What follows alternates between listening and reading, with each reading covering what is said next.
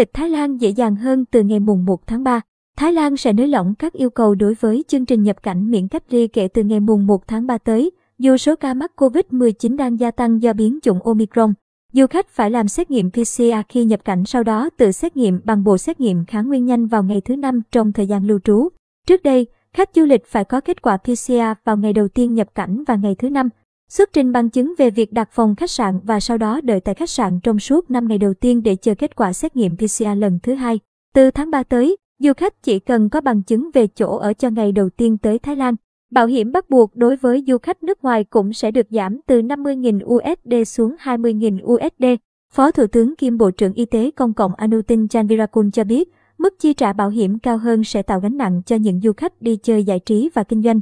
Chi phí điều trị y tế cho các trường hợp nghiêm trọng khi mắc COVID-19 ở Thái Lan có thể lên tới 300.000 bạc, 9.200 USD người. Du khách quốc tế vẫn phải xuất trình bằng chứng đã tiêm phòng ít nhất 14 ngày trước khi khởi hành, cũng như bằng chứng về việc xét nghiệm PCR âm tính được thực hiện không quá 72 giờ trước khi di chuyển tới nước này. Việc nới lỏng các biện pháp hạn chế COVID-19 tại Thái Lan diễn ra bất chấp số trường hợp mắc bệnh gia tăng.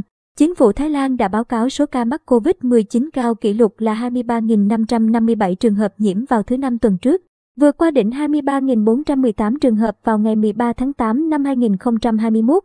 Tuy nhiên, số ca tử vong trong ngày chỉ là 38 ca thấp hơn nhiều so với 184 ca tử vong vào ngày 13 tháng 8, một phần do chủng Omicron tương đối yếu so với các biến thể COVID-19 khác.